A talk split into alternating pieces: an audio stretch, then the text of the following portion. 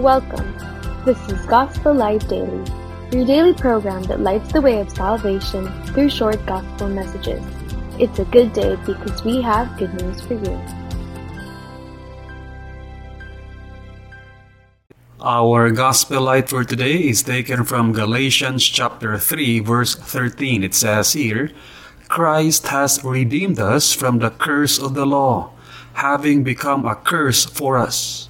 For it is written, Cursed is everyone who hangs on a tree.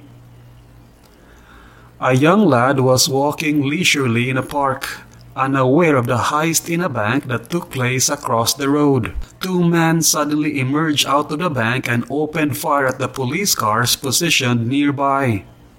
A volley of gunfire ensued, and bullets pierced the air mad. People scrambled to the nearest shelter they could find.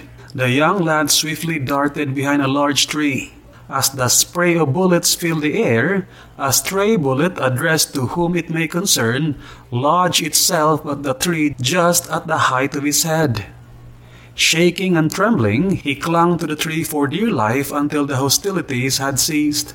Then he stepped out and surveyed the tree. He saw the bullet hole and realized that if not for the tree, he would have been dead. With deep gratitude, he pulled out his pocket knife and carved on the tree, God bless this tree. If not for this tree, I would have died. This tree took the bullet that should have been for me.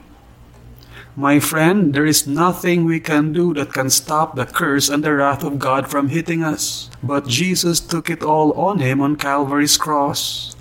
Are you by faith hiding behind the tree of Calvary?